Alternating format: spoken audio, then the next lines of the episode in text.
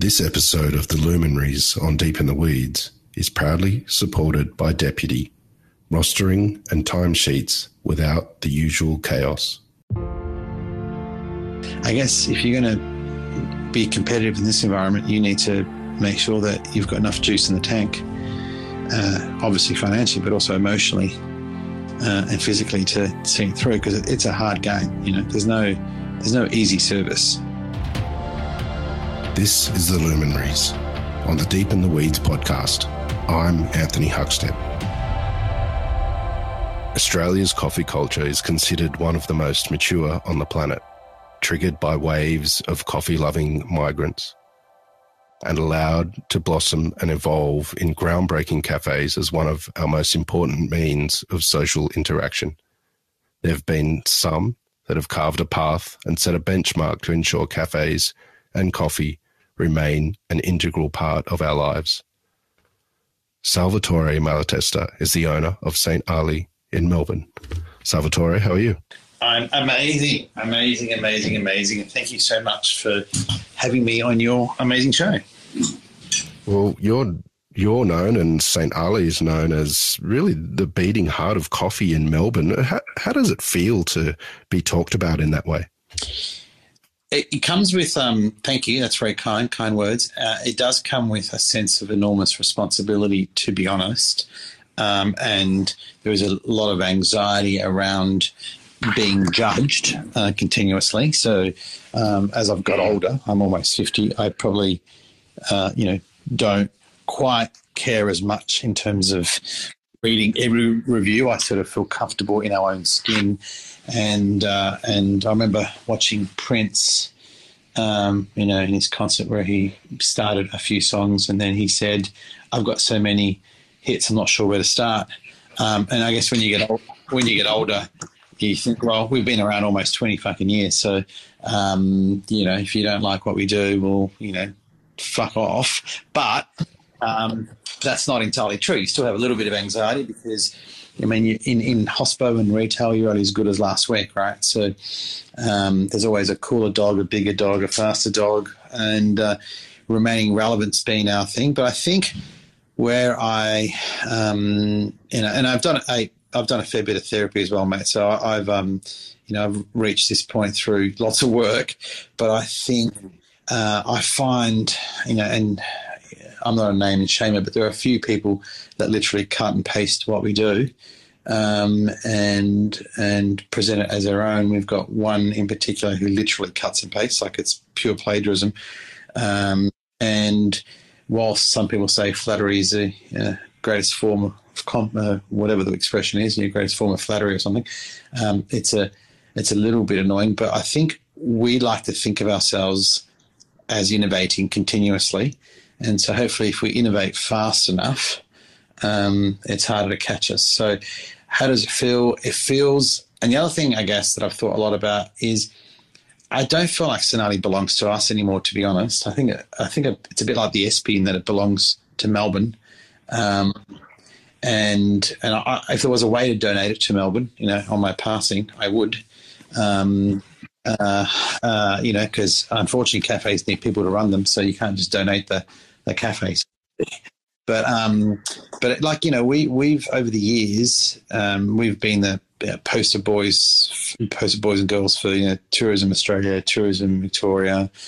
Um, we, we we toured with the last big day out with Ken West, and we were the official coffee makers for the Red Hot Chili Peppers. We toured with them, you know, nationally. The stuff, you know, we've done some really cool stuff over eighteen or so years. Um, yeah, it feels great. I mean, that was a long answer, wasn't it? Sorry about that. well, we like long answers on on podcasts. Um, well, take us back. There's so many stories that I'd love to touch on, but take us back to where it all started. Like, where did you? Where did the interest in coffee start for you? So you know, um, coffee is a, and people often forget this. It's a drug of dependence, right? So um, it's not if you if you're a coffee drinker and you give it up, you feel nauseous and get headaches.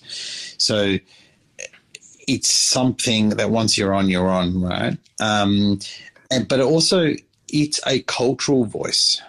and that's something else people forget about as well. So, you know, if a lot of people, particularly in Australia, understand coffee as espresso, you know, from a La Marzocco coffee machine, but if you're from, you know, Copenhagen, it's always been about filter batch brew, and if you're from Tokyo, it's been about you know cold drip or siphon, and if you're in Italy, it's been about stovetop and so forth. So, so culturally, um, coffee has a massive impact and influence in the uh, landscape. And for me, I mean, from my name should be a giveaway, but we're uh, we're Italian migrants.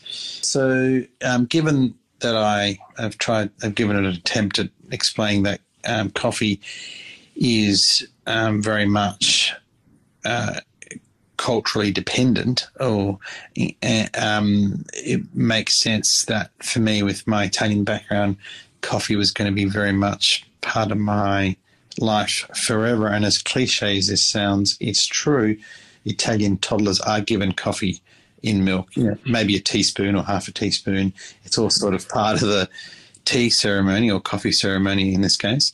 Um, and so for me, that smell, and I don't know if you've experienced this with anything before, but whenever I have a particular single estate, single origin micro lot or particular blend of coffee, it's transporting. So it has a uh, very powerful psychedelic transporting. So for me, you know, coffee was so much part of my everyday that it was only inevitable that it would become of interest. Now, when I got involved in hospo, I went through you know, some formal training, some good restaurants. I went to William Angliss College, hotel management and catering, um, before I did a law degree. Um, and so I was always going to be in hospo. I, I think um, at one point when I was 17 or 18, I thought about I probably want to be a concierge at a, you know, at a uh, interesting hotel where I could um, have some fun with interesting guests. And then, uh, you know, coffee coffee got a hold, and I opened my first cafe when I was uh, 19 years old or 20 years old, uh, just on 20. Um, so I was I was studying arts law at the University of Melbourne, and I was majoring in philosophy in my arts degree, and consequently had a lot of people with a lot of time on their hands. And we, um, I got a lot of help from a lot of friends, and I opened a cafe on campus back then called Caffeine and um, you know there was a, a, few things that we did which were in hindsight probably ludicrous but at the time perfectly sensible. So we had you know, we had technics and vinyl at lunchtime um, at, a university cafe right? So I went very much very quickly. We went from I went from living in Park Street Brunswick in a share house with seven people um, working on a casual hourly rate to owning this really busy cafe. And um, and coffee was the anchor for the offering. And it opened my eyes as to perhaps hospitality could be more than just a passion. It could also provide provide um, you know career option and and and some other opportunities, and that's what happened. And not in a million years would I have thought that's necessarily where my trajectory would have been, but that's I mean it has a strong hold, right? Coffee. Take us back to that time with that cafe. Um, cafes have changed so much since then. What's it been like being part of the evolution of the cafe culture here? You know that I always um, there's always a reference to the you know the golden era golden era of porn, um, and uh, you're wondering where I'm going with this, but it's uh, I think I think I was in the golden era of hospo. You know, um, a sort of Anthony Bourdain hospitality, which I realise now with some enlightenment and um, self work that that hospitality burnt people out and um, was it came with a lot of demons and um, came with a lot of issues. You know, the long shifts, double shifts, that kind of hospo. Uh, and you know, we probably should never go back there again. But that's the hospitality that I was I was brought up in, and so I remember, um, you know, my first or second shift as a as a, a section waiter in a restaurant that I'll keep confidential for the moment. Um, the head chef, the head chef was um, pretty keen on terrorizing everybody and ran that kitchen in the way that you might think old brigades used to work. Um, but that was the hospitality that I knew, and that was the one that I was brought up in. And and whilst it was tough and it wasn't for everyone, and there were plenty of um, you know, dead bodies along the way, uh, metaphorically, uh, it was one that we all understood and loved. Um, and I think hospitality has changed from that. And back then it was sort of chef or restaurateur uh, driven. So there was always the restaurateur or and the chef, and then it became less about the restaurateur and became about the chef, and then it became about the chef and groups. And then it became about the chef groups and banks, and then it became you know larger groups and sort of Excel Excel sheet plays, if you know. And that's not the restaurants that any of us actually listening want to go to. Uh, I mean, we want to go to the restaurants that are the chef driven or restaurateur driven and cares in the detail, but it's just become uh, a bit more like the Vegas model in that large groups own lots of restaurants, and and and there's very few that can pull that off and make them good. Now there are we're lucky enough to have a couple in Melbourne that do, um, and doing a great job.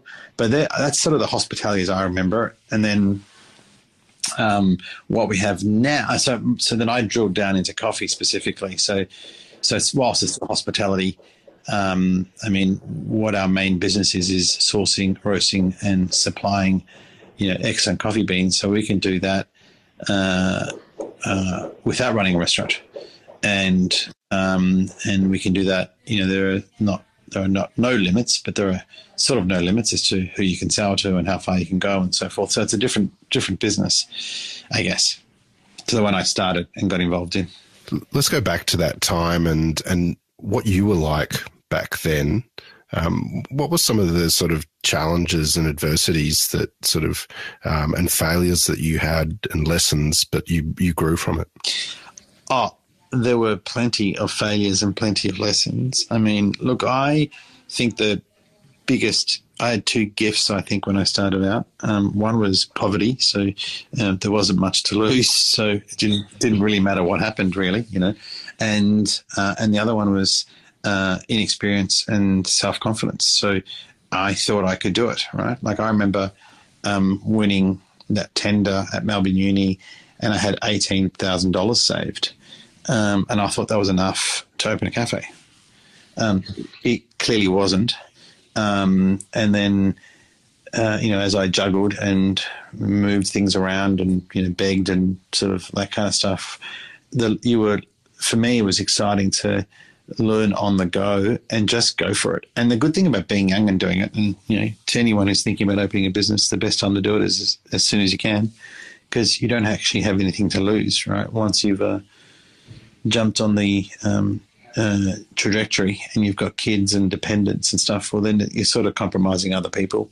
But when you're 19 and 20, I mean, I was living in a share house with seven people. So the worst thing that could happen was I was living in a share house with seven people. you know, uh, that was going to be the worst. So, and the worst was pretty good. So it wasn't that bad. So I, I, um, I know that uh, um, if I had my time again, would I do anything differently? Look, probably not, because I probably wouldn't have done it. If someone had told me the business plan and the Excel spreadsheet and what I needed to do to break even, I would have said, "Oh, I'm not going to do that." That's like that's that's a silly idea. Um, so because I didn't have time to think about it, we just did it, and then and we got lucky, you know. And one of the things I've always said in lots of interviews is that um, the reason for the success in the early days was that I was always the end user of the product, so I kind of understood the market. Um, you know, back in the day, I don't know if you went to uni in Victoria, but um, um, back then, and maybe still now, or maybe even more so now, Melbourne Uni was considered, you know, best in category for a lot of things. And the offering on campus in terms of food and beverage was, you know, fried dim sims and 600 ml bottles of Coke. And, um, you know, I remember every day we used to walk off campus and go and eat at Tiamo's or whatever, um, because you know we didn't want a dim sim and a bottle of Coke every day, um, and so it wasn't difficult for me to conceptualize and know that a cafe on campus was probably going to be successful, because you know a hundred of us would walk off from my faculty every day to go and buy coffee and stuff off campus, right? And and and back and, and back then, um, when I you know remember approaching my brother saying can I borrow some money? Uh, I've got this idea. I want to open a cafe on campus. The standard position back then was that's the most ludicrous idea ever. Students don't have any money. Who are you going to sell food to? And I said, students always have money for drugs and parties, and they always have money for coffee and festivals. They don't have money for rent and food, um, you know. And that was the approach that I took, and, and it was kind of right, you know, like um, people would always part with money for good coffee, and we were always, you know, more expensive than everybody else. I remember, you know, we opened at La Trobe Uni uh, one year, and um, and I think coffee was a dollar seventy or something before we opened in, in, the student cafe, and we were three dollars fifty, which was considered, you know, like eight dollars today or something, you know, um, and um, we had you know queues all day long, and people would students would thank us for being open, like rather than rather than resent the three fifty, they'd be like, "Thank you so much for this. This is awesome," you know, and so it was like we were always pioneering and, and, and reaching out to lands that people didn't believe in. And um, for a while there, some of my uh, now peers used to uh, enjoy in in making jokes at my expense about being the university king until until they realised universities were uh, a great place to be in. And by that stage, I'd done 15 venues in university, so I was quite happy. Not to mention, by the way, not to mention that um, I don't know if you, like I said, what uni you went to, but it's a it's a hotbed for political thought and enthusiasm, right? Or was then anyway. So you're around people who are love love challenging, love experimenting. Like what an environment! And once you're back in the day at Melbourne Uni, once you're on campus, it, it was like being on the moon. Like it didn't matter what happened outside. It was like this sort of gated community of you know committed academics. So it was good fun. Tell us about the beginnings of Saint Ali and um, and and how you pulled it together. Yeah, there's lots of stories about this. Um, so I think we should uh, I think we should uh, uh, um, put a nice uh, circle of truth around it. I mean, the truth is, um, yeah, there's there's you know, um, and often often uh, people run with some strange conspiracy theories. And there is the truth is um, back in the day, uh, a couple of guys got together, and um, and none of those guys was me, and one of those guys was Coffee Supreme, and one of them was Mark Dundon, about opening this micro roastery in South Melbourne, and Supreme pulled out, um, and then Mark went balls deep on his own, and I remember it was like third week or something of him being open and um, a friend of mine who owns a business called uh, Soulfresh. His name is Didi, and now he's a CEO of Soulfresh, but was back then um, a one-man sort of business. He rang me up and he said, "Dude, you've got to check out this cafe. Um, it's unbelievable. It's in a garage in a laneway." And I was like, and I, I, I was, I think I was about thirty-six, and I was kind of um, I don't want to say semi-retired, but I'd sold some things and having a break. And I remember walking in thinking, and by the way. Ali didn't look like it looks now. Like it was literally a bench and a, a five kilo, really renegade. But I remember thinking, this guy's insane, but this place is cool. Um, and it's really cool. And I don't even know why it's cool, but it just feels cool. And I remember thinking the name was cool. And the, and the name came about through, um, you know, St. Being the patron saint of coffee uh, after uh, uh, the goat herder who discovered the coffee bean, Muhammad Sabir ibn Ali. And I thought, this is what a fucking story. This is this is this is its pants. And so I, you know, worked out who Mark was and tapped him on the shoulder and we had a couple of chats. The first two, he told me to fuck myself. Um, and um, then about a year later, um, you know, I did the did the do and, and then took St. Ali from there to the world. And I, I, think Mark and I have since, you know, had a few make-up dinners, and um, and I still think it's probably one of his um, regrets, to be honest. Uh, even though he's gone and do some pretty cool things, uh, it was in my mind and remains um, the pioneer of that space in Australia. Tell us about the evolution of Saint Ali once you got your hands on it. Um, is, are there some really key moments that you can tell us about?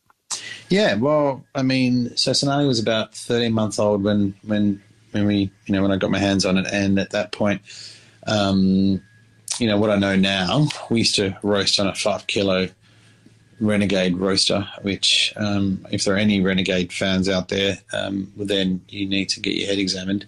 Um, it was um, it was like using a terrible toaster. So you know, we quickly moved to a Probat, um, and you know, Probat's probably the benchmark for um, you know uh, good roasting, but more so, you know, we were sort of old school 1958, 1962 old school barrel Probat roasters, um, and and in this process, you know, when, when you when you do a roast, you know, roast can vary between I don't know, 12 minutes and 18 minutes or something. So if you do the numbers on that, you probably get three batches an hour, and and you lose about 20% of uh, weight to roast ratio.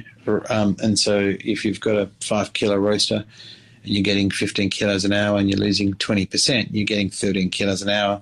And anyone listening who knows um, some busy cafes can use that in a day, right? So it sort of dawned upon me that um, micro roasting uh, as an idea was good, but what we were doing, what I'd inherited, uh, was something more like toasting uh, some two slices of bread um, rather than micro roasting. Like it was a tiny outfit, right? And so, but it took me at least five or six mistakes to realize I needed to um, spend resources on the bits that mattered, like um, green sourcing, uh, and uh, rather than hand packing, you know.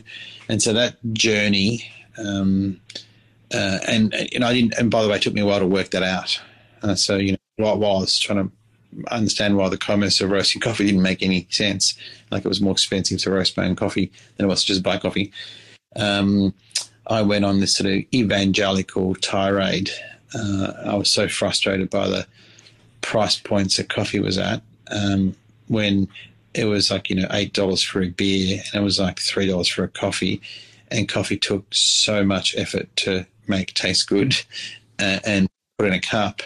And then I realized that um, when you start digging deeper and deeper into the coffee story and the coffee narrative, as it turns out, the work that we were doing was actually probably even the least significant because the most significant work was happening at farm level and that we were merely custodians of the farmers. So you've got, you know, a 100 pairs of hands picking cherries and sorting them out at a farm level, and then another 100 pairs of hands in between getting the coffee from A to B and all the people moving the coffee around were making the money. The guy people growing the money, growing the coffee weren't making any money, um, and the people selling at the other end were doing okay, but the brokers in between were making the most, and they were um, not doing anything really.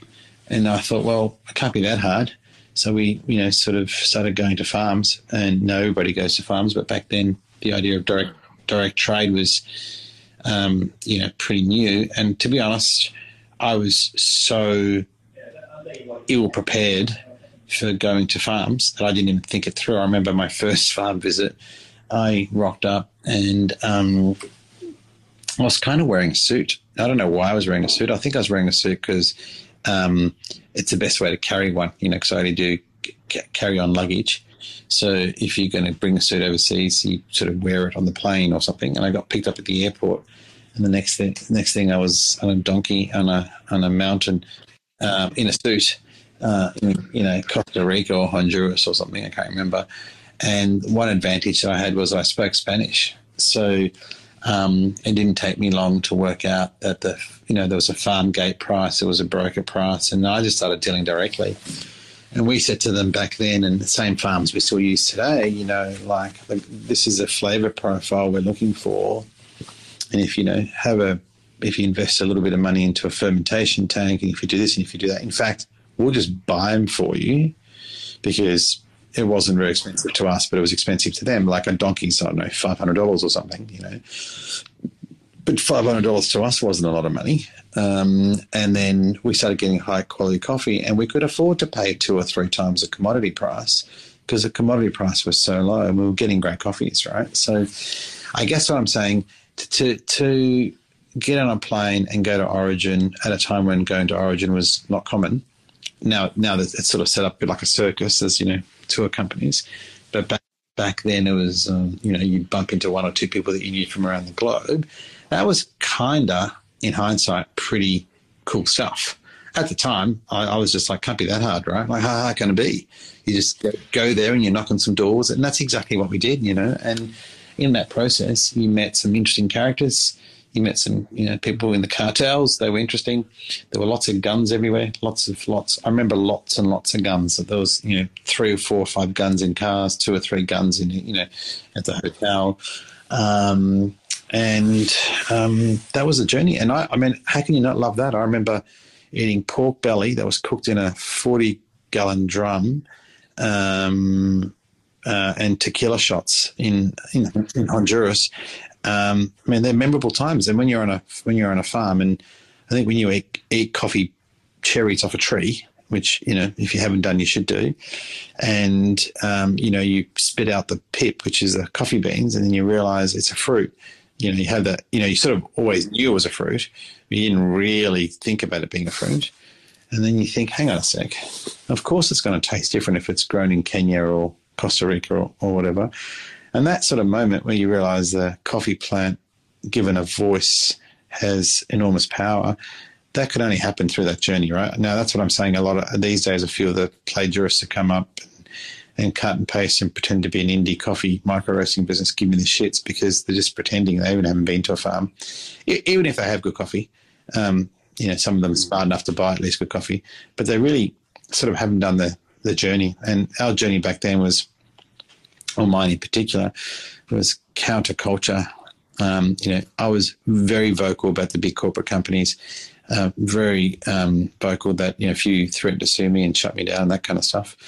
And I, I wasn't, you know, having had a legal background and training, I was not at all concerned because everything I wasn't saying wasn't defamatory. It was honest and truthful. So I was like, well, yeah, go ahead and prove me wrong. And that's what I did. And at one point, at one year, I, um, I think BuzzFeed uh, named me number one as the most pretentious thing ever out of their 24 most pretentious things. So, so I think I did some good work. This episode of The Luminaries on Deep in the Weeds is proudly supported by Deputy, helping managers and staff do their best work. Building a business is hard. I feel it as I build my business. But I can tell you one thing that every single day, I feel very blessed for the impact our business Deputy has in this hospitality community and the numerous stories that we have been part of. Stories where I've heard Deputy customers who have opened new restaurants because of the cost savings they have had by implementing Deputy in their business. Being able to open new restaurant, creating new employment, new opportunities, and new connections. For more information, go to deputy.com. You mentioned um, that coffee for you is transporting. Um, tell us about the coffee experience from your perspective and, and what you're trying to deliver for your customers. So, um, as I said, uh, I've got cultural sensitivities to coffee. Um, so, you know, I don't drink Turkish coffee, but I understand it and I understand why people drink it. And there are people doing great work in that space, but often it's, um, you know, uh, dark roast robusta coffee, so it's you know not my profile. But as an example, I just say that. Um, and so um, for a lot of my um, f- you know Italo friends, um, the work that we do for our um, uh, fruit bombs or our you know fruit forward or fruit focused coffees even though they may be coffees that we think are delicious and, and they're super expensive and super rare, they're like, they taste like shit. I don't want my coffee to taste like pineapple juice or lemon juice or, you know, papaya. I want my coffee to taste like coffee. And I'd be like, what does that mean to you? You know, what does a coffee tasting like coffee mean? You know, um, and the traditional Italo roast, Italian roast, which is you know Brazil, Colombia, most common coffees in the world, probably least interesting, I guess. Um, uh, you know, and you're trying to get a profile which is caramel chocolates so you're trying to celebrate sweetness without any of the bitterness.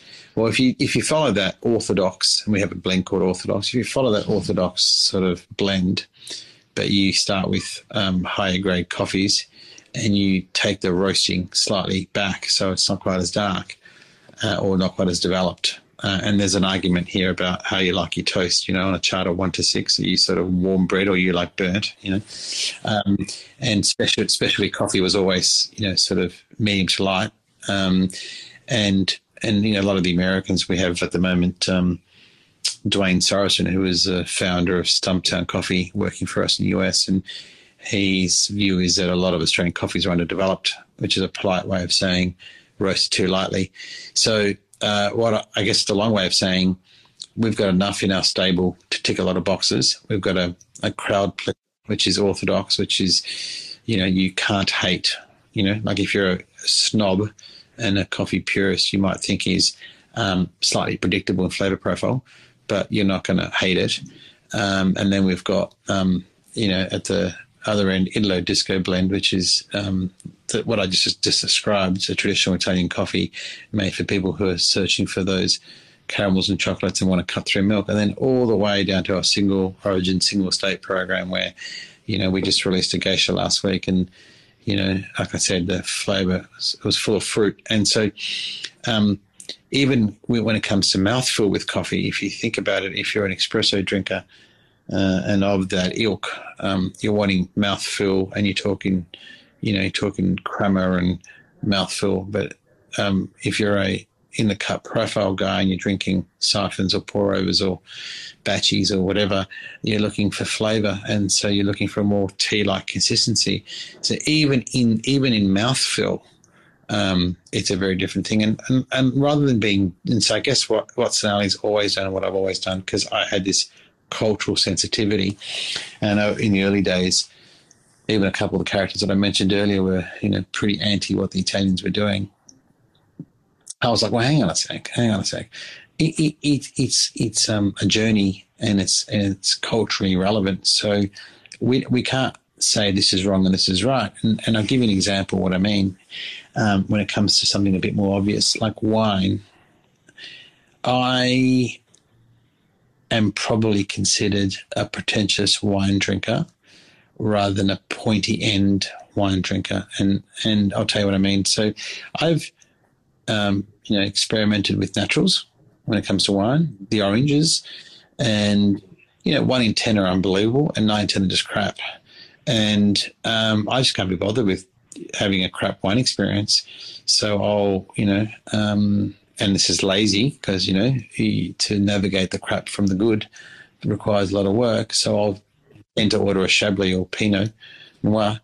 Um, and I know where I'm ordering it from and I'm pretty guaranteed to have the flavour, you know, explosion in my mouth that I want. Now, if I'm in the hands of a capable som, and you mentioned Jess Ho uh, earlier. So if it's Jess or Urumu and they're going to recommend a natural for me, sure, I'll, you know, I'll run with some recommendation. But um, and that's the same with coffee. If you want your coffee every morning as a, you know, kickstarter and as a um, moment of reflection and mindfulness, you don't necessarily want a fruit bomb journey. Like you just want a coffee that's going to taste delicious and get you going. But if it's three o'clock in the afternoon, you've got a bit of time, and you know you're a foodie, and you're sitting at a bar at our new slow bar at St. and you've got our you know cellar project. So we've got you know over hundred coffees frozen, um, dating back a few years from different harvests, and you want to you know traipse through the cellar menu and choose a coffee and pay 25 bucks for it and wait 15 minutes for it. Um, great you know. Um, but they're very different experiences, right? And um, I guess that's that's my journey with everything. Like at home, we only eat well. You know, I always say I don't want bad calories. You know, like I just don't want them. I mean, I'm too old to have calories. I'm too old to have bad calories. So whatever we're going to eat, it's going to be good. And if I want to eat crap, and sometimes I do, you know, I mean, proper junk, you know, um, then I'm celebrating the junk. And uh, and I'm washing it down with a good old Coke, you know, which might happen once a year or twice a year.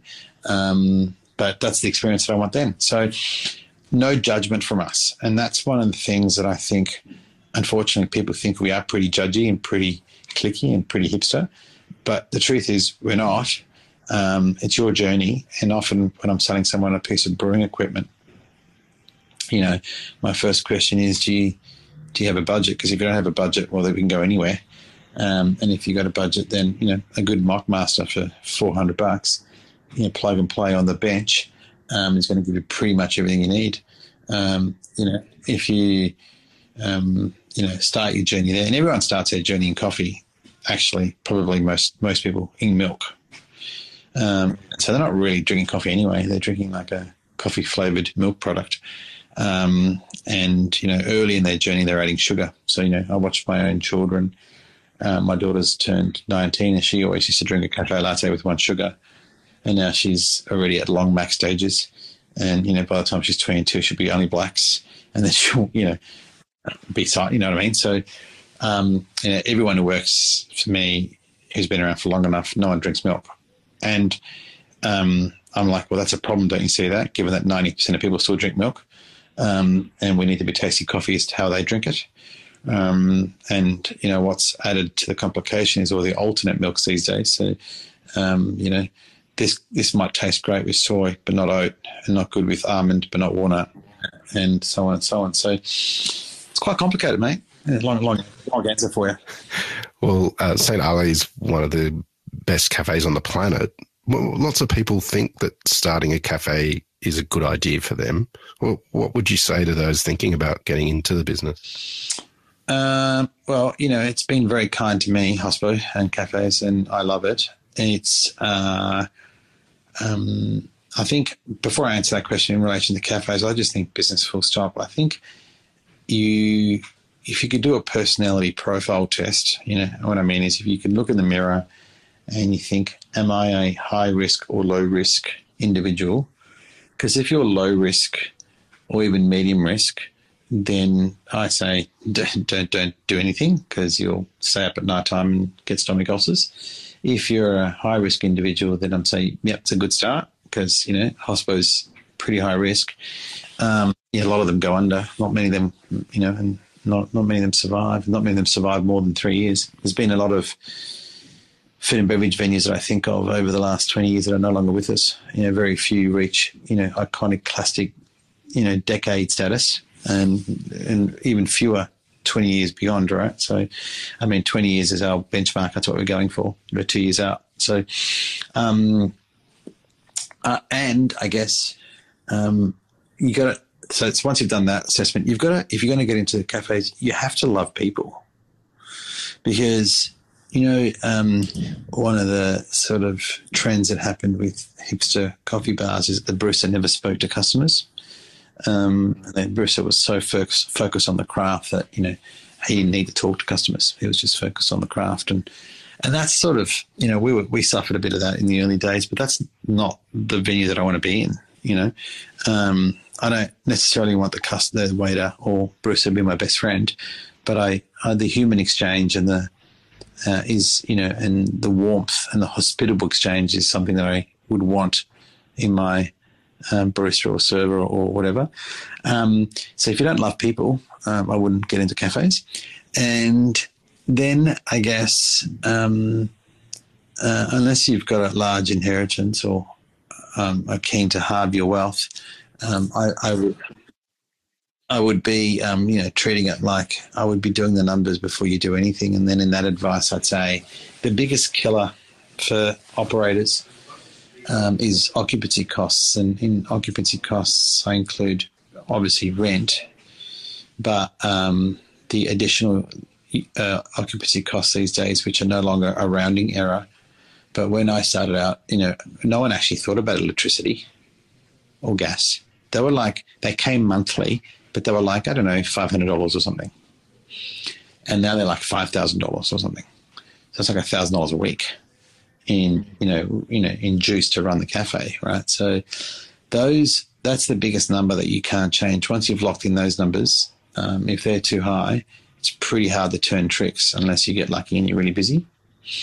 Um, and you know, like there are some rentals being paid out there by some of these large groups. I think, well, you need to you need to do ten thousand people a week because if you don't, it goes backwards pretty quickly. Um, and then I don't know. I think um, if you're a young person starting out, you need to accept that for the first year or three of your life, it's pretty much all you're going to do. Um, and you know, it's strange, right? Because when when let's talk about sport for a minute. When someone's a um, Olympian or a you know marathon winner, um, I can't remember the names of the guy that broke two two hours for the marathon. Remember the guy's name? I can't remember it. Anyway, when you're that guy, if you if all you do is train and eat to train to train to eat to train to eat, and that's all you do, that's like respected, right? And it's like there's tears at podiums. There's kind of like um, you know, there's lots of sort of adoration and. But if you do the same in business, you're psycho and you don't know the difference in work life balance, right? Um, but if you want to be um, Melbourne's best restaurateur or Melbourne's best barman or Melbourne's best chef, you're going to do nothing but that. And you're going to do that until you are. I mean, you don't become Rene Redzepi or my favourite in Australia at the moment, Josh Niland. I hope he's listening because that guy. I'm not a. I'm not a. I'm not a groupie, but geez, he's bloody good. Um, I don't know if you follow his work, but that fish butchery stuff, unbelievable. Like it's one of the reasons I want to move to Sydney. Um, you know, it's all he does, right? He eats, swallows, studies fish. Um, you know, and he works all the time. So, I guess if you're going to be competitive in this environment, you need to make sure that you've got enough juice in the tank, uh, obviously financially, but also emotionally uh, and physically to see it through because it, it's a hard game. You know, there's no there's no easy service. The pandemic meant that reinvention was required for everyone in the food service sector. What did you do? I feel like you just ignored my advice. It was not the advice you wanted. Um, hang on. Yeah, it's great. Everyone should open a cafe. Is that better? No. Um, uh, what, what did I do? So yeah, look, um, my pivot story uh, you know, I've told it so many times I bore myself, so I'll try and get some enthusiasm. But I got pretty lucky with my pivot, and truthfully, if not for this, it would have been a very different pandemic for us. I was in Koh Samui, probably on my you know third drink, when my um, best friend who owns a um, a Legionnaires uh, um, disease prevention company called Hydrochem. And what does that mean? He puts chemicals into cooling towers to make sure that Legionnaires doesn't spread. So he's an industrial chemist. And he rang me and said, Hey, you got this. It was January 3rd last year. And he said, I've got this really strange phone call to tell you about. And I was like, Oh, yeah, what's that? And he said, Oh, I just had a phone call. One of our clients wants 25,000 litres of hand sanitizer. And to be honest with you, man, I didn't really even know what hand sanitizer was. I was just like, oh, all right and I was sort of, why? You know, and the only time that I'd sort of use hand sanitizer was in hospitals when they sort of tell me to sanitize for a walk in to see the patient, you know, that kind of thing. And probably not even thought about what I was what I was doing. You know, I was like, oh, okay, I got to spray this and walk in. Okay, gotcha. Yep, no worries. And I said, um, you know, who's the client? He said it was well, it was Crown Casino and um, I thought, okay, no worries. Um, what do you want from me? He said, well, I need, you know, I move bulk product around. I need someone to, you know, do it with so we can make it into sort of a retail product. I'm like, yeah, well, you know, we've got a creative team and it's pretty simple, I suspect. You know, what are the ingredients? And these are the ingredients, all that kind of stuff. And so we got onto designing um, this beautiful bottle. Um, be calm, be kind, be clean was the bottle. And, um, and then I was flying back through Singapore and I was in Singapore, and everyone was wearing a mask. And remembering, if you can remember back then, I, I, I never worn a mask in my life. I didn't even know, even know what it was really. And then I was like, why is everyone wearing a mask? And then when I landed in Melbourne, I thought to myself, I reckon Chairman Packer has spoken to Chairman Mao, and this whole bloody Wuhan thing's for real, you know. So I rang Nick and I said, hey, um, you know, how much ethanol do you buy a month? And he said, we buy this much. I said, well, you should buy 25 times as much. And because I reckon this whole thing's going to blow up. And we had a little, you know, discussion about it and we decided it was worth a punt. And, and we did it. And then for about four weeks, maybe a little bit longer, maybe five weeks, we had 96 of our staff working seven days, three shifts, making sanitizer. And we ended up selling sanitizer to the Royal Flying Doctors, to the Army, to Victoria Police, to anyone. And no one had it, and we had it. And um, I had people, you know, had you know close friends begging to come by and pick up a bottle at home and that kind of thing. And everybody was in this weird panic. And we were just working. I was working 90 hours a week. I was I couldn't panic because I was just working all the time. I was just trying to fill fill orders that by the time we'd filled all the orders, the panic was over, if you know what I mean. And I was just like, all right, what's this corona thing all about? You know, that kind of thing. And um, but in that process, mate, what happened was because so many people uh, came to our website. Uh, at one point on our website, there were two and a half thousand visitors, um, which is phenomenal. And we grew our database. And so then I figured, well, we had the goods. People trusted the brand enough to buy sanitizer from us. Why don't we just sell other stuff? And we started selling other stuff of people that we liked. Um, actually, Jess Ho helped out a lot in the beginning. She hooked us up with a whole bunch of, uh, um, you know, cool little chef artisan makers like City Larder, and we started selling cool products like that.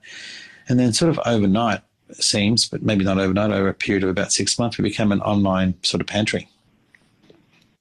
And we went from moving a thousand boxes a month online to 12,000 boxes of stuff online.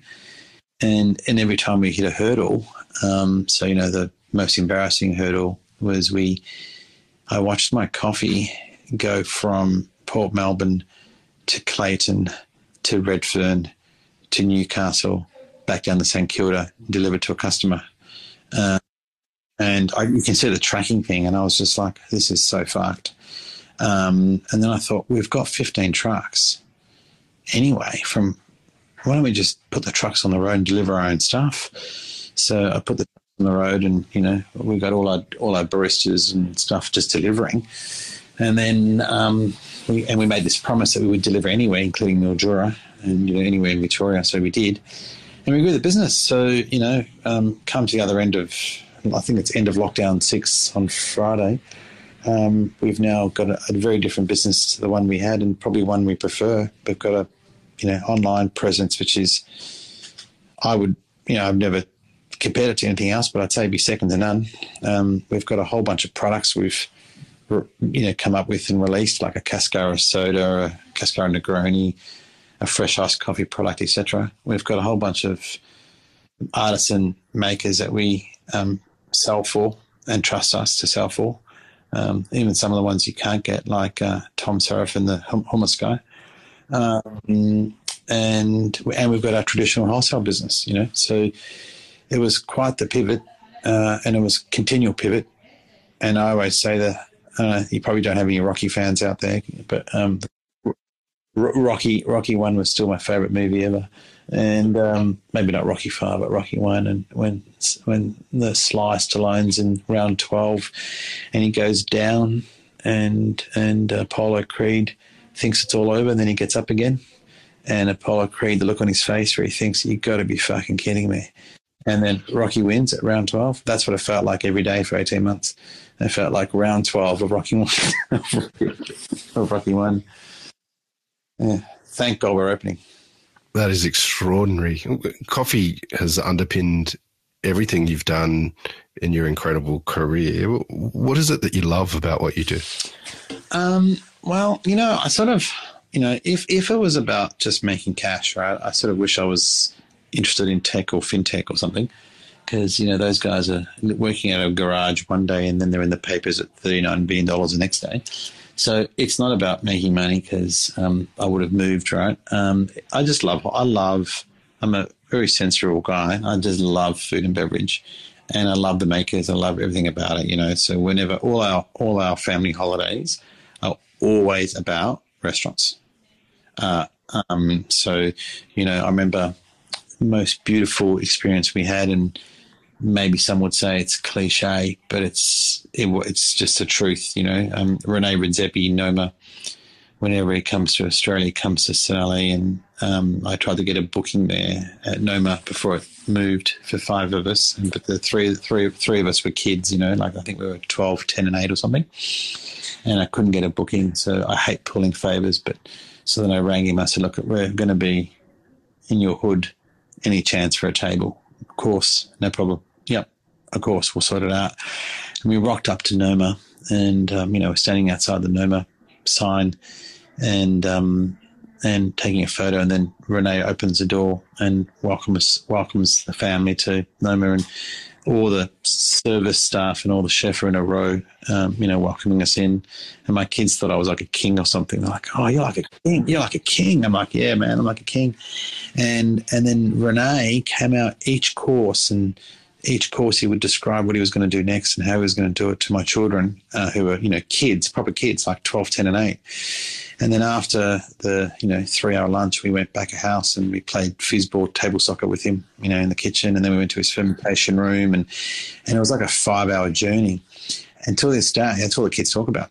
Um, that experience you know that being able to provide that to people and connecting so deeply so quickly through food and exchange of food or coffee that's what I love. And um, you know, I've got a, you know, this was a word your young listeners won't know, but I've got a pretty deep Rolodex. Um, and uh, my Rolodex is all through just hosting people in my my various venues. I mean, I'll tell you a crazy story. Uh, a guy called, he'll probably kill me for telling you this, but a guy called Sah- Sahim Al Thani, who's one of the uh, kids. Uh, I think he called them princes, one of the princes of the royal family in Qatar. Um, he's a crazy coffee nerd, and um, through his concierge, the hotel he was staying in, he reached out to so the concierge is a guy called Ronnie, and Ronnie rang me and said he had a, a super VIP who wanted some, you know, private lessons and some you know coffee tuition and uh, he he had a barista in mind, and you know he used to work for us at the time, and you know he, he specified the entire thing, right? And I said to Ronnie, "Who is this guy, man? Like this is crazy." And he said, "Oh, I can't tell you, but you know, super VIP." I said, "Okay, cool." So we priced it up, and uh, sure enough, uh, I, I, was there to greet him, and it was. And the weird thing about the booking was that it was at 11 p.m. like, who the hell has a fucking you know masterclass 11 p.m. Right? And of course, it was Ramadan. So it was, um, you know, they, and and I didn't connect any of these dots at the time. I was there and I was, you know, greeting him, and he was with a, a guy called Andy, who was now in hindsight he's head of security, but at the time, I I thought they were a couple or they were best friends, or I had no idea what was going on. Um, and then I worked out who he was. Anyway, long story short, um, he came to my wedding.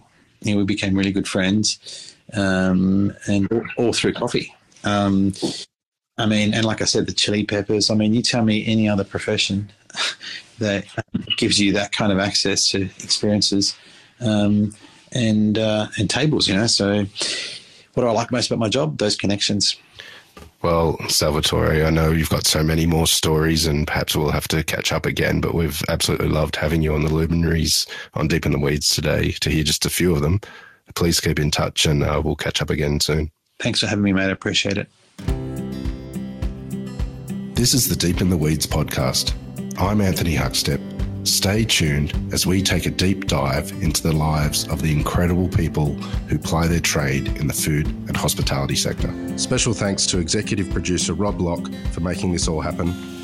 Follow us on Instagram at Deep in the Weeds Podcast or email us at podcast at deepintheweeds.com.au. Stay safe and be well.